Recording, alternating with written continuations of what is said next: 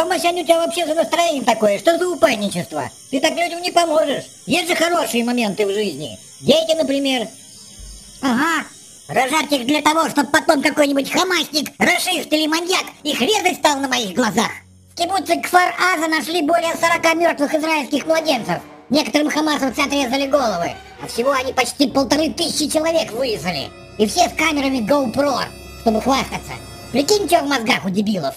Вернее, какое кровавое месиво говна-то вместо мозгов. И что самое удивительное, есть люди даже из богатых западных стран, которые их поддерживают. Мы поддерживаем Хамас. Особенно того чувака, который беременной женщине живот ножом вскрыл. Мы пошлем ему вкусняшки. А мне больше нравится тот, который резал детей на части на глазах у родителей. В общем, Free Palestine. Больше резни! Больше вверх! Больше резни! Больше! Прикинь, в каком долбищном мире мы живем. Нет, я на это не подписывалась. С такими извердями по одной планете ходить не. Пойду проситься у ангела-хранителя обратно в детство. Что? К куда обратно? Воссоздать русскую империю! Убить всех инородцев! Убить всех евреев! Хотите посмотреть, как молодую девчонку хамасовцы сжигают заживо? Собрались в кружок, смеются. Нравится?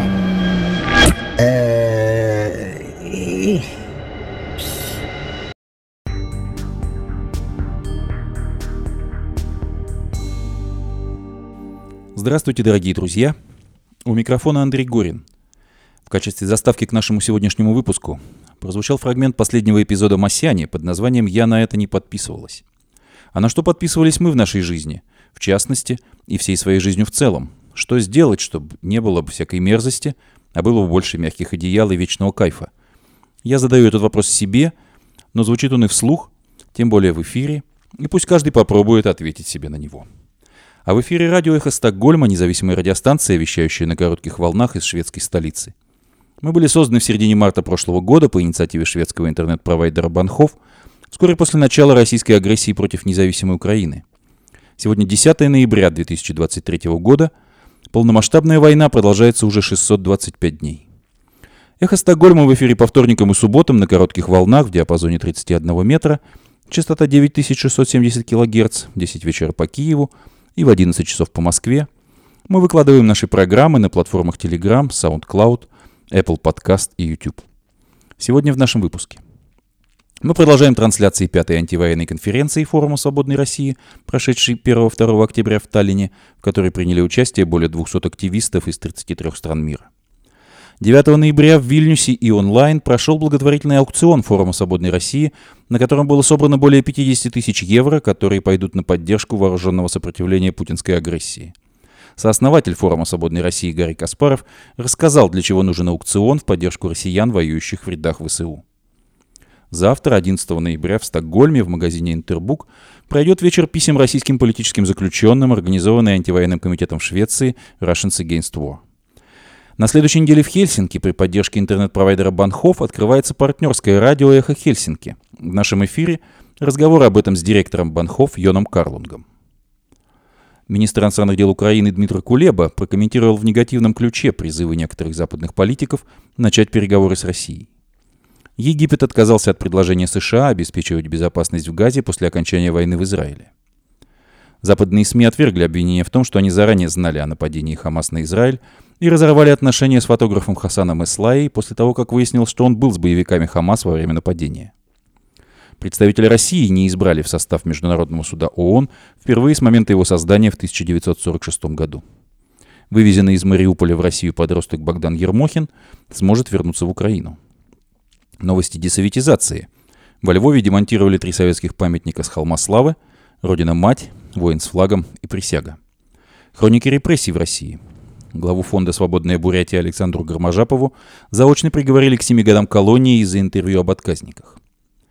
«Искупают кровью», так пресс Песков прокомментировал помилование в России убийцы студентки Веры Пертелевой. Эхо Стокгольма продолжает подкаст о культурной жизни шведской столицы, об актуальных событиях и постоянно действующих местах. Вы услышите в нашем эфире Ольгу Гетман и Павла Блинова с рассказом о визите в Стокгольм Дмитрия Быкова и встрече с ним, прошедшей 8 ноября в зале Технического музея. Сегодня мы предложим вашему вниманию продолжение трансляции панели пятой антивоенной конференции Форума Свободной России, состоявшейся в Таллине 1-2 октября. В последующих эфирах мы продолжим трансляцию. Напомню, что резолюцию, принятую на конференции, которая прошла в заголовках крупнейших мировых медиа, можно прочитать и подписать на сайте Форума Свободной России. В завершении нашей программы прозвучит песня «Туда и дорога», написанная и исполненная Максом Лапицким на слова неизвестной девушки из Санкт-Петербурга. 9 ноября в Вильнюсе и онлайн прошел благотворительный аукцион форума «Свободной России», на котором было собрано более 50 тысяч евро, которые пойдут на поддержку вооруженного сопротивления путинской агрессии. На канале Дельфи сооснователь форума «Свободной России» рассказал, для чего нужен аукцион в поддержку россиян, воюющих в рядах ВСУ. Аукцион в поддержку российских добровольцев, которые воюют на стороне Украины, очень важный психологический рубеж, считает Гарри Каспаров.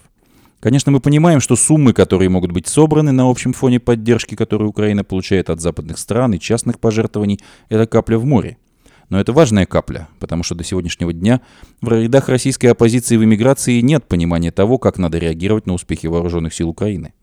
Этот спор начался буквально в первые дни после полномасштабного путинского вторжения о том, где же границы нашей поддержки Украины. Многие до сих пор не в состоянии произнести скороговоркой «война преступна, режим нелегитимный, Крым украинский».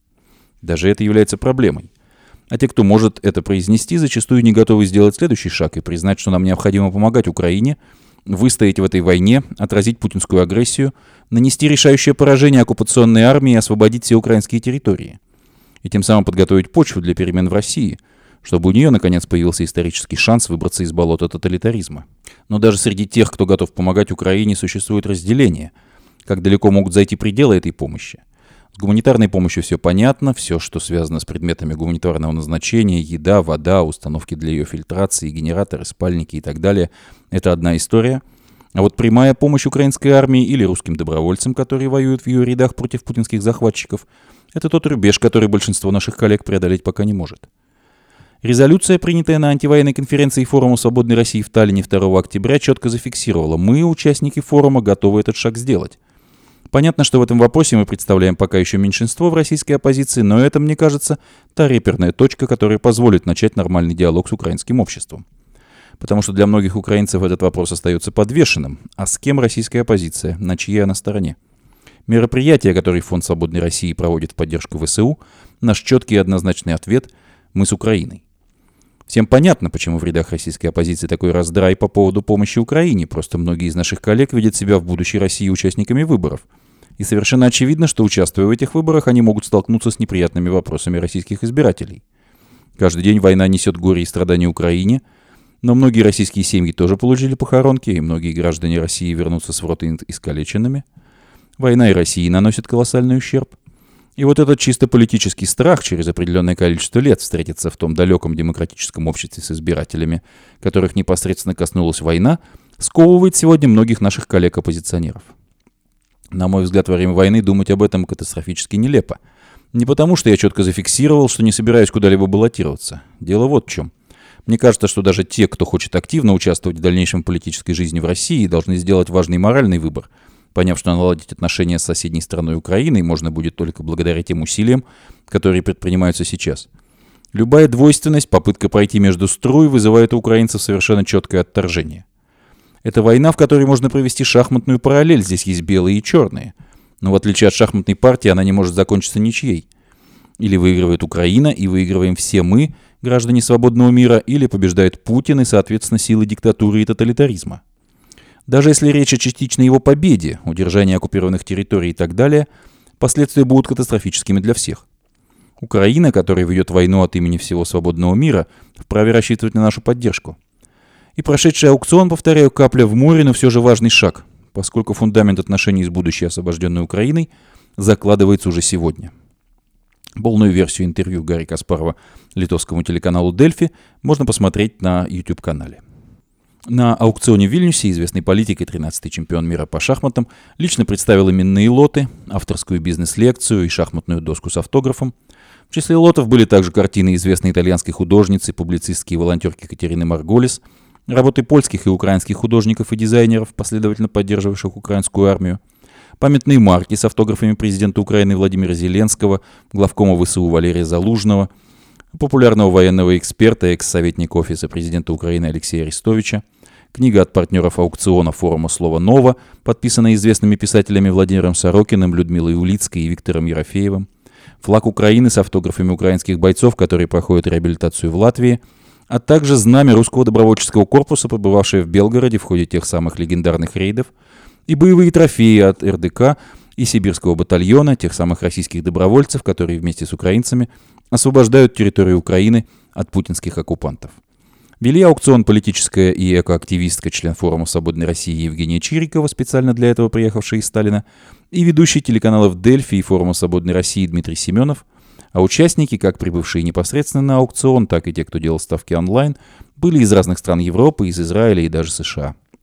В итоге капля в море оказывается не такой уж и каплей – на подготовку и экипировку российских добровольцев, а также белорусских из полка Кастуся Калиновского удалось собрать более 50 тысяч евро.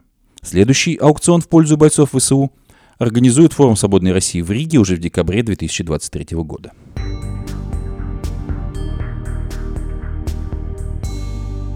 Завтра, 11 ноября в Стокгольме, в магазине «Интербук», пройдет вечер писем политическим заключенным в России, организованный антивоенным комитетом Швеции Russians Against War.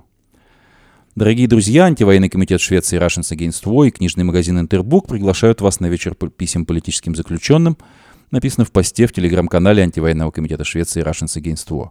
Мы встретимся, чтобы отправить теплые пожелания и слова солидарности политическим заключенным в России. Наша задача сделать так, чтобы политических заключенных не забывали. Вы можете помочь сделать это, написав письмо, подписав открытку или даже нарисовав рисунок – на этом мероприятии у вас будет возможность встретиться с людьми, разделяющими с вами ценности прав человека и справедливости. Ваши слова могут принести утешение и надежду в трудные времена людям, сидящим в российских тюрьмах за свои убеждения. Каждый из нас может оказать позитивное воздействие на жизни людей, стать для них эмоциональной поддержкой. Также на вечере мы будем собирать пожертвования отважным волонтерам «Узник онлайн», помогающим нам отправлять письма и открытки в Россию, давая заключенным знать, что они не одиноки. Завтра, 11 ноября, 2023 года в 16 часов в книжном магазине Интербук на Хантверках Готтен в Стокгольме. Добро пожаловать!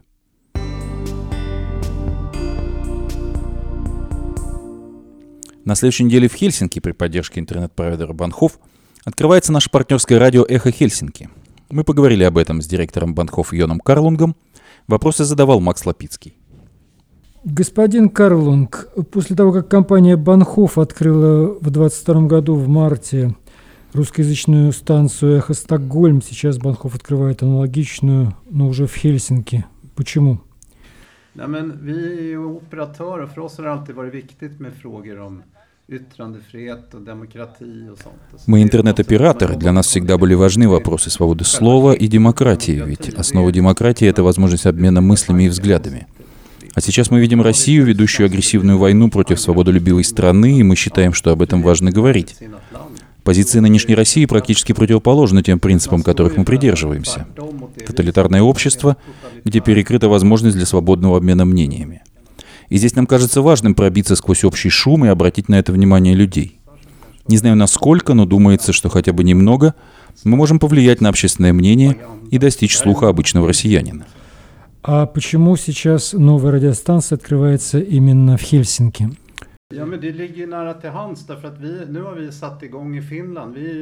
Это близко. Мы крупный интернет-провайдер, и мы наращиваем наше присутствие в северных странах. Сейчас мы открыли свой филиал в Хельсинки, мы продаем в Хельсинки наши услуги, и нам важно донести, какой именно мы провайдер. О том, что мы за свободу слова и демократию, и мы резко против любой формы слежки, имеем свободолюбивые взгляды, и поэтому для нас естественно стать спонсором такого проекта. Когда-то в университете я изучал историю и литературу. Я люблю русскую литературу, и поэтому для меня невероятно печально нынешнее развитие с этим кошмарным режимом в России. И поэтому важно сделать так, чтобы наш голос услышали. И при этом вы продолжаете работу в Украине. Как там обстоят ваши дела? Ja, men det går bra. Det är en svår situation. Vi har ju varit i Ukraina sedan Хорошо. В Украине тяжелая ситуация. Мы там, начиная с 2004 года, там у нас работает несколько программистов, разработчиков систем. Мы поддерживаем их семьи, мы вносим свой вклад в украинскую экономику.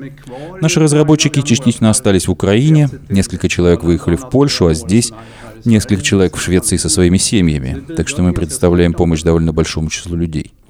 Конечно, они разрабатывают наши системы, ну и мы таким образом помогаем в этой тяжелой военной ситуации, помогаем в этой борьбе Украины против России, поддерживая таким образом украинскую экономику. А что еще вы на практике делаете в Украине? Мы делали сборы в пользу Украины. Я считаю важным поддерживать в этой ситуации гражданское общество в Украине. Мы не военная организация, и поэтому мы помогаем помощи именно гражданскому обществу, и мы хотим дать людям надежду, чтобы они поняли, что не остались одни в этой ситуации, что есть голос в их поддержку. Это особенно важно сейчас, когда столь многое конкурирует за внимание и столь неспокойно во многих частях мира. Ведь сейчас легко представить эту усталость от войны, и кажется, сейчас важно как бы включить дополнительную передачу, сделать силовой рывок, чтобы еще больше внимания было Украине. Мы ведь не знаем, возможно, сейчас все балансирует на грани. Вы говорите, что вы не военная организация, но ведь те коммуникации, которыми вы занимаетесь, чрезвычайно важны и в военной сфере тоже. Я очень надеюсь, что это так. Я сам в свое время, во времена Холодной войны, был в армии. Я был в народном ополчении. Моя дочь служила в армии. И, конечно, в какой-то степени и военные используют наши коммуникационные ресурсы. Но и среди наших сотрудников есть те, кто сейчас служит в вооруженных силах Украины. Окей, так. Так, так, так,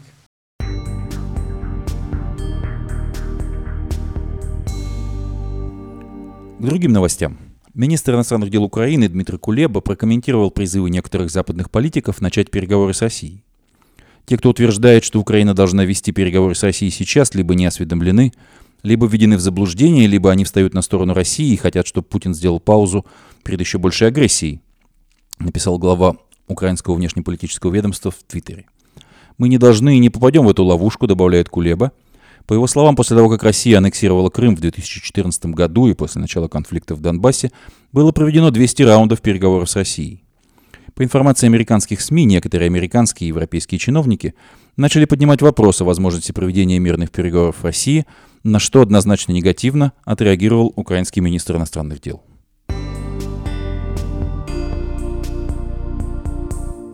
Египет отказался от предложения США обеспечивать безопасность в Газе после окончания войны в Израиле – Директор ЦРУ Уильям Бернс в ходе турне по Ближнему Востоку обсуждал с египетским президентом Амбул Фаттахом Сиси и главой разведки Аббасом Кармелем предложение о том, чтобы после поражения террористической организации Хамас Египет обеспечивал безопасность в секторе Газа до тех пор, пока палестинская администрация не сможет взять на себя функцию эту, пишет Wall Street Journal со ссылкой на свои источники. По их данным, президент Сиси отклонил это предложение, заявив, что Египет не будет участвовать в ликвидации Хамас, поскольку нуждается в группировке для поддержания безопасности на границе с сектором Газа.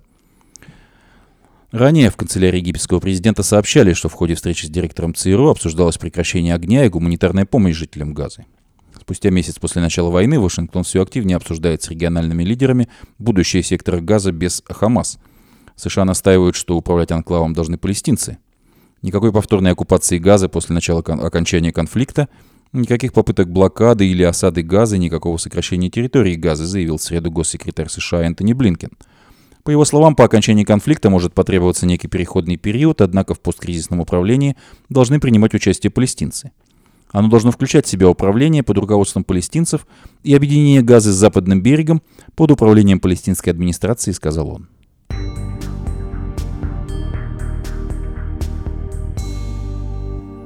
Западные СМИ отвергли обвинения в том, что они заранее знали о нападении террористической организации Хамас на Израиль. Информационные агентства Reuters и Associated Press, а также телекомпания CNN и издание New York Times отвергли обвинения министра связи Израиля Шлома Кархи, который заявил, что внештатные журналисты из Газы, сотрудничавшие с западными СМИ, могли заранее знать о нападении Хамас на Израиль. В письме к CNN, Reuters, New York Times и Associated Press Кархи потребовал разъяснений по поводу сообщения о том, что журналисты этих изданий якобы находились вместе с боевиками Хамас во время вторжения в Израиль и транслировали происходящее в прямом эфире. Эти сообщения появились в соцсетях проекта Honest Reporting, который, как указано в описании, занимается разоблачением антиизраильской предвзятости в СМИ. Я обращаюсь к вам с глубокой озабоченностью в связи с недавними сообщениями о предполагаемом участии ваших сотрудников в трагических событиях на юге Израиля, говорилось в письме. Нам стало известно, что некоторые сотрудники вашей организации, включая фотографов, были заранее осведомлены об этих ужасных действиях и, возможно, поддерживали связь с преступником, говорится в письме министра Кархи. Упомянутые новостные организации отвергли обвинения и заявили, что не знали заранее о готовящемся нападении. Associated Press и CNN заявили, что разорвали отношения с нештатным фотографом Хасаном Ислаей после того, как выяснилось, что он был с боевиками террористической организации Хамас во время нападения. Агентство Associated Press не знало об атаках 7 октября до того, как они произошли, говорится в заявлении директора по связям со СМИ Лорен Истон. Первые фотографии, полученные Associated Press от внештатного сотрудника, показывают, что они были сделаны более чем через час после начала нападения. Никто из сотрудников AP не находился на границе во время нападения, никто из сотрудников не пересекал границу. В заявлении CNN говорится, что Ислая не работал на телеканале в день нападения. Хасан Ислая, который был внештатным журналистом, работавшим на НАС и многие другие издания, не работал на телеканал 7 октября. С сегодняшнего дня мы разорвали с ним все связи. Агентство Reuters также отвергло обвинение в том, что оно каким-либо образом было осведомлено о нападении на Израиль. Reuters категорически отрицает, что агентству было известно о нападении, говорится в заявлении. Фотографии, опубликованные Reuters, были сделаны через два часа после того, как Хамас выпустил ракеты по югу Израиля, и более чем через 45 минут после того, как Израиль сообщил, что боевики пересекли границу. Издание New York Times выступило с заявлением по поводу обвинений, выдвинутых против другого внештатного фотографа Юсефа Масуда, который упоминается ресурсом Honest Reporting. Хотя в день нападения Юсеф не работал в Times, с тех пор он выполнял для вас важную работу, заявили в New York Times.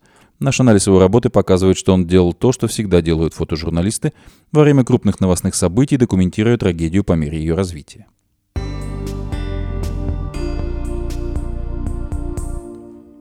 Представители России впервые не избрали в состав судей Международного суда ООН с основания этой организации в 1946 году.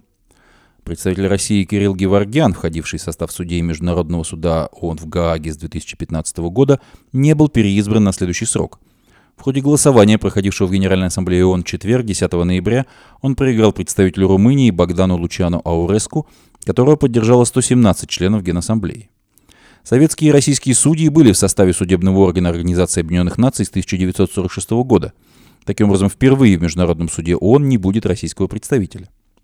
Кроме Ауреску, в Международный суд ООН были избраны еще три новых судьи – Сара Халл Кливленд, США, Хуан Вердуска, Мексика и Террит Ладли, Южная Африка, а также переизбрана действующая судья, представительница Австралии Хирали Чарльзворт. Международный суд ООН состоит из 15 судей, срок полномочий которых составляет 9 лет. При этом каждые три года проводятся выборы на 5 освобождающихся мест. Запрета на нескольких сроков подряд не существует. Международный суд ООН в Гааге рассматривает в настоящее время два иска Украины против России. Первый связан с действиями пророссийских сепаратистов 2014 года на востоке Украины и российских властей в незаконно аннексированном России Крыму.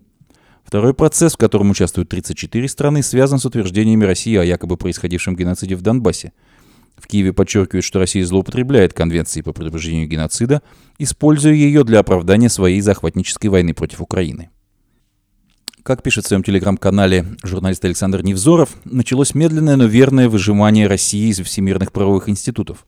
Из Международного суда ООН ее выдавили как гной из большого и красивого прыща. Со вчерашнего дня Россия более не имеет там ни легального влияния, ни представительства. Вопрос решался голосованием, и путинская диктатура разгромно проиграла. На выдавливание ушло целых два года, хотя зачистка должна была быть сделана еще 24 февраля 2022 года. Нахождение высшей судейской коллегии мира представителя преступной русской диктатуры было абсурдом. Этого никто не мог объяснить.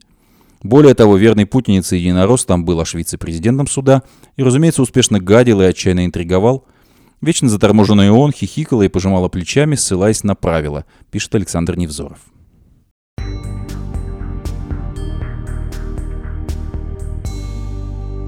Похищенный из Мариуполя подросток Богдан Ермохин сможет вернуться в Украину. Так называемая уполномоченная по правам ребенка в России Мария Львова-Белова заявила, что вывезенному из Мариуполя подростку Богдану Ермохину дадут возможность вернуться в Украину. По ее словам, уже согласовано решение о его встрече с двоюродной сестрой в третьей стране в день его рождения. По версии Львова и Белова, ему предлагали возможность организации безопасного переезда в Украину еще в августе, однако он отказался. Информацию о скором возвращении подростка в Украину подтвердил украинский омбудсмен Дмитрий Лубенец – Официально подтверждаю, что есть договоренность о возвращении Богдана в Украину и его воссоединении с сестрой, написал он. Днем ранее адвокат Екатерина Бобровская опубликовала обращение подростка к президенту Украины Владимиру Зеленскому, которым он просит помочь ему вернуться на украинскую территорию. Это произошло после того, как 17-летнего Богдана Ермохина вызвали в подмосковный военкомат, куда он должен явиться сразу после наступления совершеннолетия. Ермохину выдали российский паспорт, и его можно считать военнообязанным. До 24 февраля 2022 года Богдан Ермохин жил в Мариуполе. Сначала в приемной семье, после поступления в металлургический колледж, законным представителем юноши стал директор учебного заведения. Это обычная практика для сирот старшего возраста – После начала войны Ермохин оказался в группе детей, по выражению Львовой Беловой, найденных в подвалах Мариуполя, и был передан под опеку в приемную семью в России. В марте 2023 года Ермохин пытался сбежать из России и вернуться в Украину, однако был установлен на границе. Львова Белова и журналисты российских телеканалов утверждали, что Ермохины пытались выманить обратно на территорию Украины. Напомню, что в марте этого года Международный уголовный суд в Гааге выдал, выдал ордера на арест президента России Владимира Путина и так называемый уполномоченный по правам детей в России Львовой Беловой по обвинению в незаконном перемещении украинских детей. Новости десоветизации. Во Львове демонтировали три советских памятника с холма славы, Родина-мать, воин с флагом и присяга. Мы очищаем наше пространство от символов советского периода, и холм славы не является исключением. Кроме захоронений, там были три советских памятника – Сегодня их демонтировали и перевезли в музей «Территория террора», прокомментировала событие представительница управления охраны исторической среды Наталья Алексеева. Накануне власти города демонтировали скульптурную композицию «Космонавтика», установленную в честь советской космонавтки Валентины Терешковой, сейчас являющейся депутатом Российской Госдумы. Декоммунизация в Украине началась последовательно в 2014 году. В апреле этого года президент Украины Владимир Зеленский подписал закон, согласно которому нельзя называть географические объекты честь дат, людей и событий, которые связаны с российской или советской историей. С начала полномасштабной войны в Украине власти страны снесли не менее 80 памятников советского периода. Процесс очищения продолжается.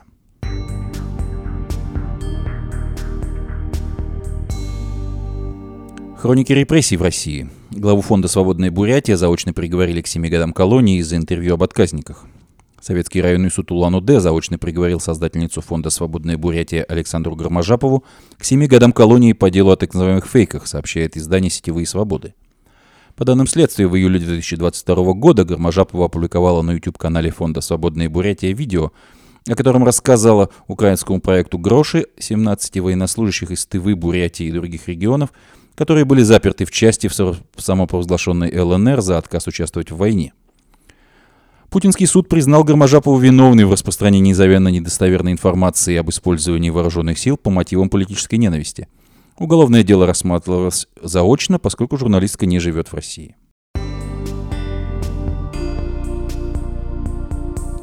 А пресс Песков прокомментировал помилование убийцы студентки Веры Пехтелевой словами «искупают кровью».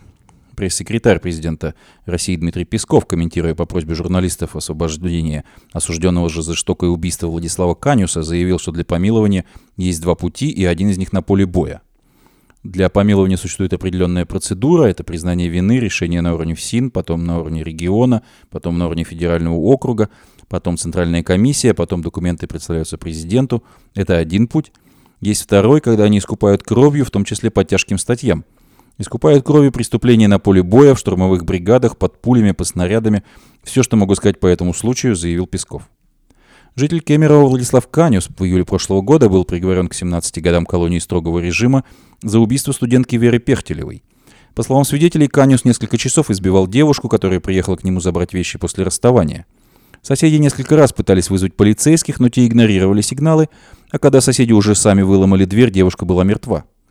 В апреле этого года стало известно, что Катюс был помилован и теперь воюет в Украине.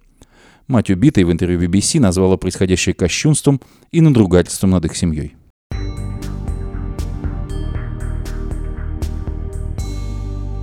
Сейчас мы предлагаем вашему вниманию очередной выпуск культурного подкаста «Эхо Стокгольма». В эфире Ольга Гетман и Павел Блинов с рассказом о визите в Стокгольм Дмитрия Быкова и встрече с ним, прошедшей 8 ноября в зале Техниска музея. Здравствуйте, дорогие друзья! Вы опять на Эхо Стокгольма.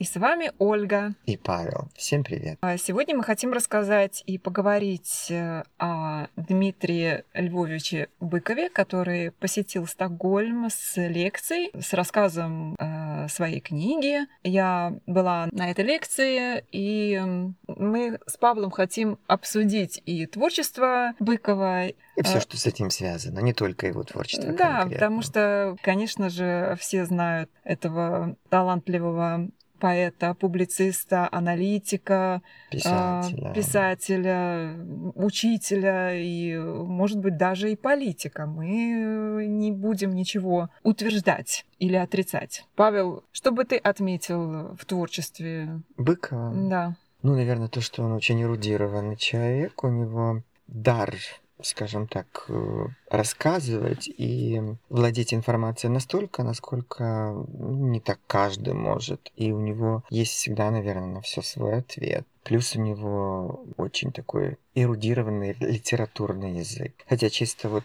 по энергетическим каким-то таким соображениям, мне он уже, наверное, не настолько близок, как был когда-то. Если вот чисто мое такое мнение. Ну, меня, конечно, не перестает уже удивлять этот факт его способности запоминать такое количество стихов э, и текстов. Мне кажется, он вообще прочитал все на свете и, и запомнил, и может так бравировать с легкостью э, рассказывать э, какие-то факты. Ну, и- это еще и актерский дар на самом деле. ну, он сам, конечно, и поэт, и писатель, э, как он объясняет, что ему не нужно задумываться о том, что он говорит. Он сам это пишет. Ему, наверное, это легче. Но таких людей очень мало. Это, это талант, это может быть даже гениальность. Что конкретно из этой лекции ты бы хотела вынести на обсуждение? Мне понравилось то, что помимо прочтения огромного количества стихов, которые он э, сам написал и которые он э, когда-то читал даже много лет назад, он их помнит, у него получилось э, прочитать даже короткую лекцию по поводу литературы сегодня и трендах, и тенденциях в литературе, потому что поступил вопрос из зала, как бы он охарактеризовал э, литературу сегодня и как она будет развиваться в будущем. И на этот вопрос э, Быков ответил, что у нас, в общем-то, две тенденции — это фэнтези и готика. Такой новый реализм, который э, вот ворвался в нашу жизнь, где злой гений имеет место быть. И если рассуждать о будущем, что мы будем читать, какие фильмы мы будем смотреть, то, как ему кажется, что это будут в основном триллеры.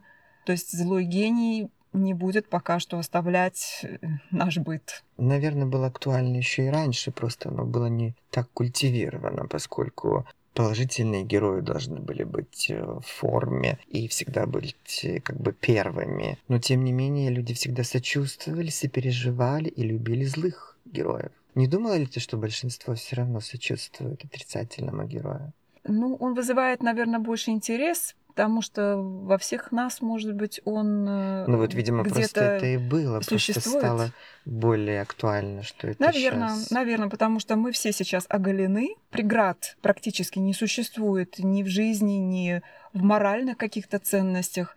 И, может быть, да, действительно, именно злой гений берет свое. Потому что, наверное, тот, который положительный герой, весьма пресный, и не веришь иногда в намерение окончательное положительного героя. То есть ты считаешь, что Это романтизм, он умер, и Его и не было, наверное, по сути. Просто он подыгрывался со стороны. ну, даже если рассуждать об актерском мастерстве, многие актеры даже мечтают сыграть какого-то отрицательного героя, потому что он, как правило, всегда ярче. Да, получается, то, что он говорит, это и было. Просто это было не в такой актуальной форме. Интересно, как он э, рассказывал про свой первый визит в Стокгольм. И это как было, давно это было? это было 40 лет назад. Уф. Да, и он еще даже успел прочитать стихотворение, которое он написал именно тогда, и э, которое он прочитал в российском посольстве, в советском посольстве Мгм, здесь. мгм.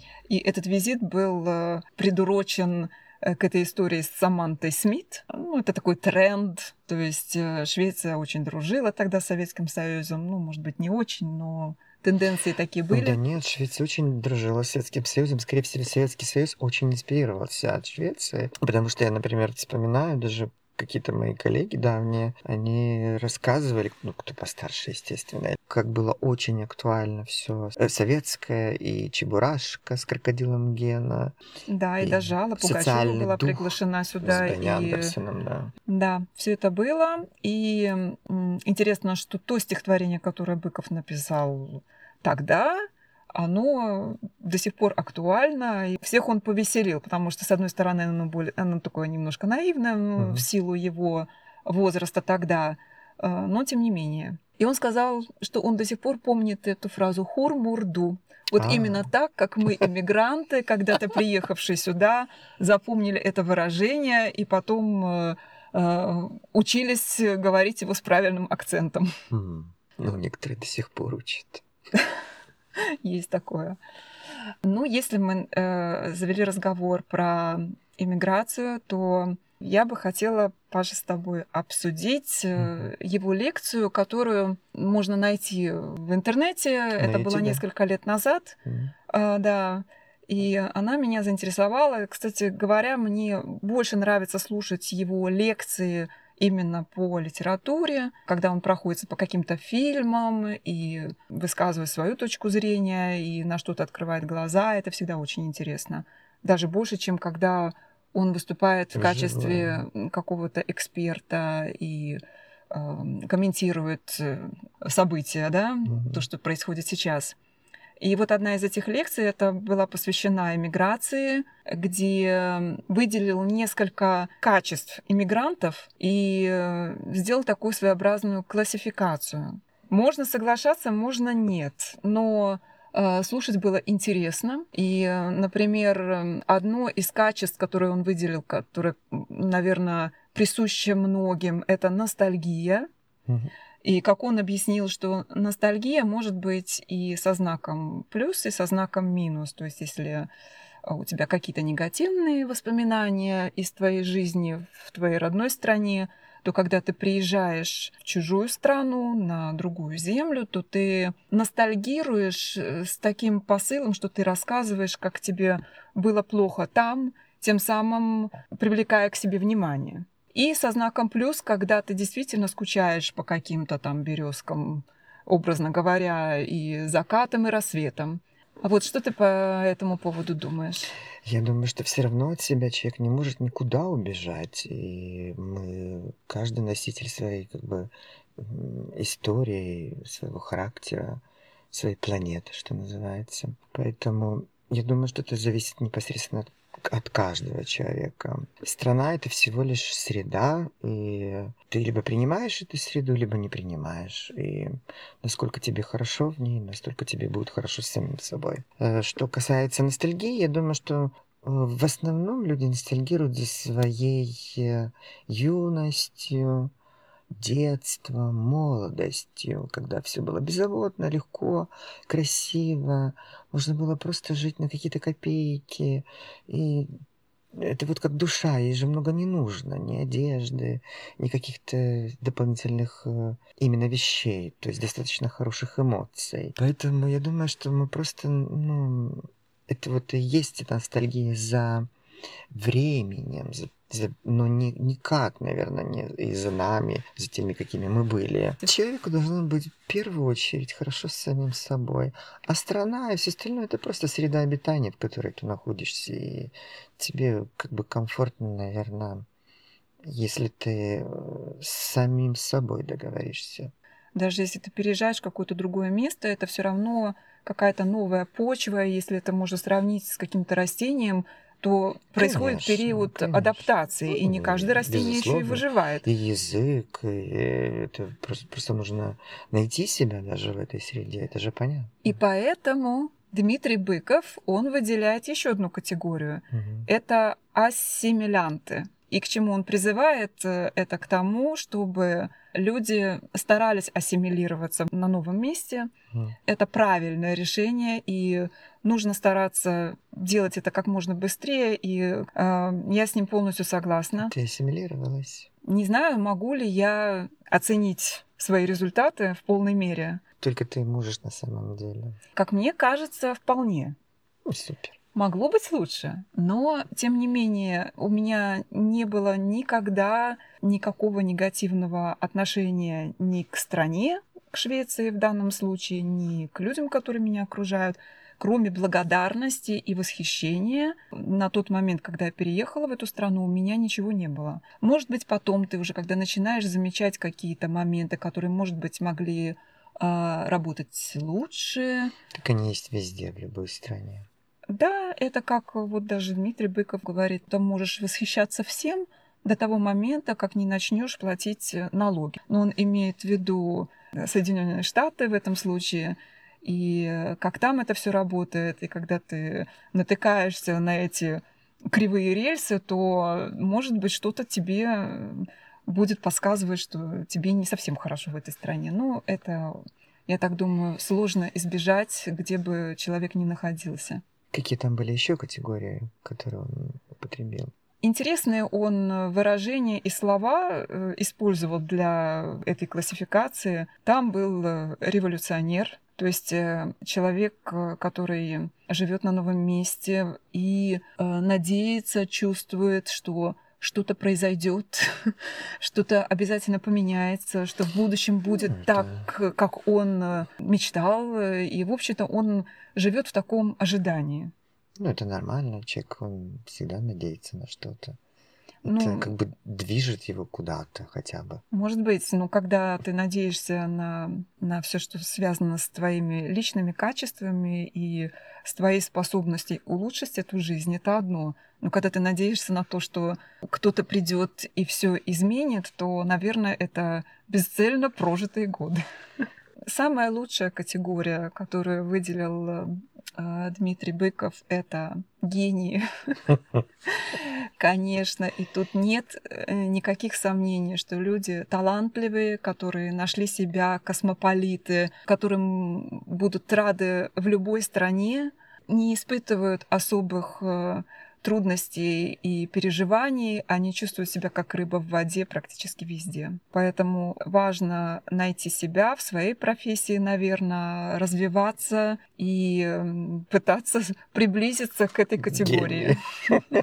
Как правило, это музыканты, им не нужно учить чужой язык, они разговаривают э, на языке музыки, угу. и им легче всего, как пример Ростропович, естественно, угу. который э, был человеком мира и... Как по-твоему, Тарковский это гений? Думаю, да.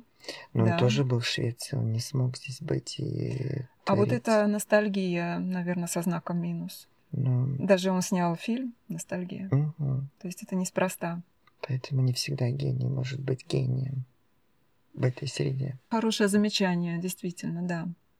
Но если мы говорим про Тарковского, давай вспомним и Бергмана, который э, со своим огромным количеством Оскаров не выбрал проживание в том же Голливуде, где он мог бы быть обласкан и получать э, такое внимание и такие гранты, да, он решил, что он э, хочет жить в уединении на острове Форе в Швеции, где а, минимальное количество людей, где он в основном снял все свои фильмы. Я думаю, хорошо понимал, что именно в его случае та среда, в которой он находится, и дает ему эту энергетику, и тот, наверное, вот этот нуар, вот это вот такую э, трепещущую, жуткую форму его мышления. В Америке это было бы просто бы какая-то злая комедия. Я думаю, это просто невозможно даже, наверное, в плане природы. Там чувствуется это единение с природой и такое впечатление, что ты э, наедине э, с окружающим миром, и ты даже на какой-то другой планете. Вот, наверное, именно этого ему и не доставало в любом другом месте, и он мог найти это только там. Ну да, наверное, в такой тишине он мог услышать биение своего сердца. А еще есть такая категория шпионы. Это не я сказала, Неужели это сказал Дмитрий относимся? Нет, ни в коем случае. Не хотела бы я себя называть шпионом. Да ну. Э, Но э, он имеет в виду даже не прямое понимание этого слова, Ну а то, что люди ощущают себя в такой ситуации, когда все, что происходит вокруг, это происходит не с ними. То есть теория заговоров. Может быть, наверное, это он имел в виду. К сожалению, я не, не спросила его на лекции, нужно было, наверное, уточнить.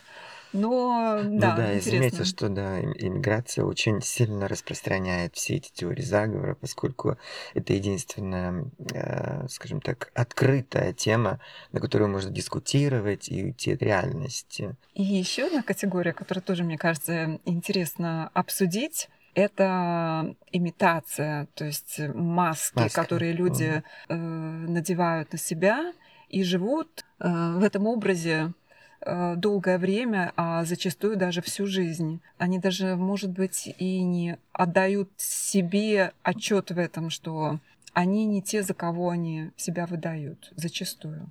Но если мы будем откровенны и с самими собой, и с вами, э, то, наверное, понятно, что это имеется в виду не только эмиграция. Это наверняка, то есть любая такая даже маленькая эмиграция из села в большой э, город, это то же самое. Мне кажется, это даже зависит от э, а, человеческого характера, от э, темперамента. Э, Может быть, кто-то может вливаться в новое общество и в новую среду с радостью и сразу, а кто-то не может это сделать никогда. Но это даже касается, как ты уже сказала, любого другого места. Это может быть даже новая работа. Да. Это может быть вечеринка, куда ты э, приходишь и не, не, узна- новые не- люди, узнаешь да. никого, не знаешь никого, и надеваешь какую-то маску, может быть, даже что-то придумаешь. У меня есть такие знакомые, которые с радостью придумывают какие-то истории. Да это все, я думаю, делают. Практически ни одного человека ты не встретишь, кто бы не пытался эту маску примерить. Их так много, и каждый из нас хочет померить хотя бы один раз в жизни одну из. Главное, как ее снять. И главное, не сильно, чтобы она прилипла. Иначе можно заиграться и поверить, что сам придумал и Вот сам это, вот это поверил. самое страшное. Да. Вот это, да, действительно. Было достаточно много людей. Это было в техническом музее в Стокгольме. И было очень уютно, так э, по-фамильярному даже, можно сказать. Люди задавали вопросы. Дмитрий отвечал. Где-то он отвечал стихотворно. Но ты почувствовала его присутствие? Ты ощущала, что ты находилась рядом с ним? Надо сказать, что у Дмитрия есть такая манера, и, может быть, многие заметили даже, видя его на разных программах, то, что он не особенно старается смотреть в глаза и как-то э, искать контакт с тем, с кем он разговаривает. И создается такое впечатление, что он э, декларирует это в общем смысле, может быть, даже не для аудитории, которая э, присутствует при нем, и, и, и совсем не для конкретного человека, а вообще, может быть, даже для себя. Ну, вот да, есть такое ощущение. Ну, а что ты скажешь вообще о том количестве разных экспертов, которые сейчас пышным цветом находятся на э, волнах Ютуба и один другого краше? Ну, что я могу сказать?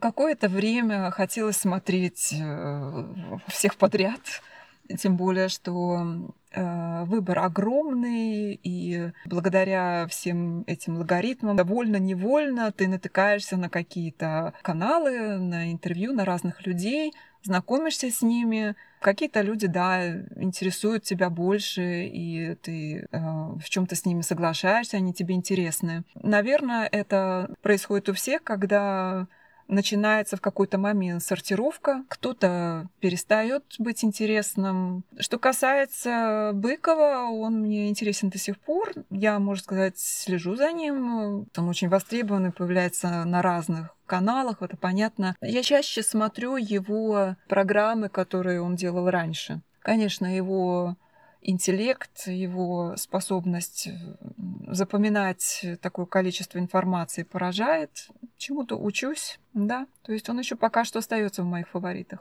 Прекрасно. Я не скажу, что он мой фаворит, у меня нет такой как бы большого интереса его все время смотреть. Хотя мне он импонирует и нравится тем, что он действительно очень эрудированный. И у него всегда есть какое-то свое мнение, свой ответ. И даже если это не его конкретный ответ, его мнение, то удачно подобранная цитата, чье-то мнение, использованное как свое, оно тоже может быть очень интересным. Люди задавали вопросы про ситуации, которые происходят в мире. Э, интересен был вопрос про Арестовича, наверное, один из актуальных. И он звучал таким образом, что Быков э, думает про Арестовича и не собирается ли быть одним из его команды. Дмитрий Львович категорично сказал нет и заметил то, что если рассуждать про Арестовича, и Навального, то он сказал, что эти два Алексея еще потрясут мир. Не в хорошем смысле. Ну, это совершенно очевидно, поскольку они оба достаточно, скажем так, агрессивны в своей информации. Ту информацию, которую бы они хотели бы искренне рассказать людям, она звучит больше в сторону того, что им нужно. Просто поддержка людей в их целях. Цели могут быть разные. Он рассказывал, что в прошлом году он э, посетил Украину, и с русским паспортом, естественно, это было сложно сделать. И ему помогло то, что он прочитал стих про Змеиный остров, который закончился всем известной фразой про русский корабль. И, э, в общем-то, это как э, как виза. То есть это было таким пропускным билетом. Да, а потом он еще прочитал э, очень длинное стихотворение. Я бы даже назвала это поэмой, потому что, ну, в таком коротком формате но по смыслу и по степени трагизма это вполне себе можно назвать поэмой. И он его написал э, на границе с Польшей и Украиной в прошлом году, когда он помогал, э, был волонтером, помогал беженцам.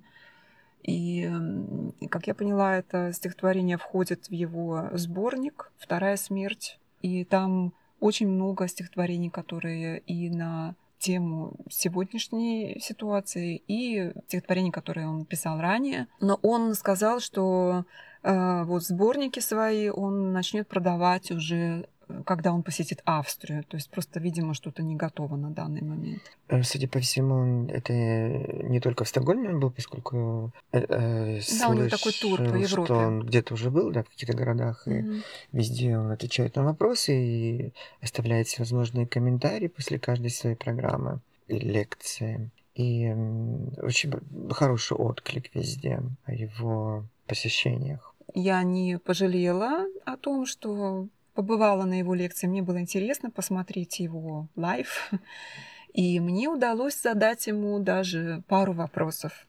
Интересно, какие? Я думаю, это будет интересно тоже зрителям, так что присоединяйтесь к нам, хотя качество звука будет э, не самым хорошим. Я хотела задать пару вопросов для радио «Эхо Стокгольма». Один... Оно недавно открылось. Нет, оно открылось как раз-таки в марте прошлого года после всех событий. Ну, один вопрос, который вам, наверное, часто задают, это собираетесь ли вы продолжать серию ваших выпусков «Жизнь замечательных людей?» И еще один вопрос про лекцию которые вы э, давали ранее, и сумели классифицировать э, признаки эмигрантов. Добавили бы вы что-то еще? Ничего нового не произошло и ничего бы я не добавил. Классификация была исчерпывающая. Разве что я бы добавил несколько подвидов внутренних иммигрантов, которые э, расплодились в очень большом количестве разнообразия. Что касается ЖДР, то для того, чтобы его снимать, нужен как минимум оператор. Э, С кем снимать я бы нашел. У меня есть потенциальные э, гости, потенциальные кандидаты, тем более, что вот сейчас вот в европейской поездке у меня э, намечены встречи с огромным количеством людей. Это близкие мои друзья. И уж, конечно, мне было бы интересно поговорить и с Синдеевой, и с Козыревым, и с Эпкиндом, ну, со всеми, с кем я встречаюсь, без свидетелей, без оператора. Но поскольку я с технической стороной дела знаком очень плохо, мне, мне, кстати, и лучше с ними без свидетелей поговорить. Жанр телевизионного интервью, мне кажется, себя исчерпал. Мне кажется, Дудь эту нишу закрывает целиком, а остальных как бы уже и не надо. Мне нравится делать то, что умею делать только я.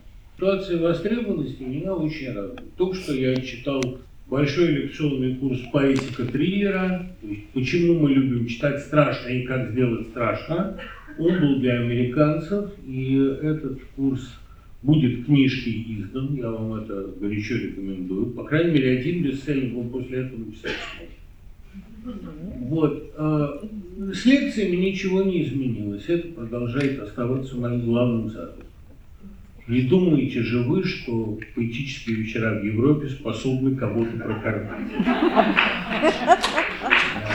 Надеемся, что вам было интересно. Мы прощаемся до следующих выпусков на Эхо Стокгольма. Всего доброго, до свидания. Наша сегодняшняя программа подошла к концу. В завершении ее прозвучит песня «Туда и дорога», написанная и исполненная Максом Лапицким на слова неизвестной девушки из Санкт-Петербурга. Напомню, что «Эхо Стокгольма» в эфире по вторникам и субботам на коротких волнах в диапазоне 31 метра, частота 9670 кГц, 10 вечера по Киеву и в 11 часов по Москве. Мы выкладываем наши программы на платформах Telegram, SoundCloud, Apple Podcast и YouTube. Всего вам доброго и до новых встреч в эфире. С вами был Андрей Горин. До свидания. Когда новостями взрывается мозг, Не радуйся сразу, подумай немного. Но если развалится Керченский мост, То это неплохо, туда и дорога. Скорей бы обрушился гребаный мост. И дорога, туда и дорога. Смотри на события с разных сторон. Судить не спеши, а тем более строго. Но если к Москве приближается дрон, то верная выбрана дроном дорога. Пускай на Рублевку врезается дрон, туда и дорога, туда и дорога. Войну прославляет ликующий раб. Блины на лопате вкуснее хот-дога. Но где же ты, русский военный корабль? Отправился нахуй туда и дорога. Скорей бы ты сгинул, военный корабль. Туда и дорога, туда и. Я знаю, что смерти желать западло, Что все мы в руке всемогущего Бога. Но если копыта откинет хуйло, Весь мир согласится, туда и дорога. Пускай же копыта откинет хуйло, Туда и дорога. ой, туда и дорога. Пока мы лежим и бежим и дрожим, В дома Украины придет перемога. Так что ж мы терпим проклятый режим? Ему на помойку прямая дорога. Давайте же скинем рашистский режим И вместе мы крикнем туда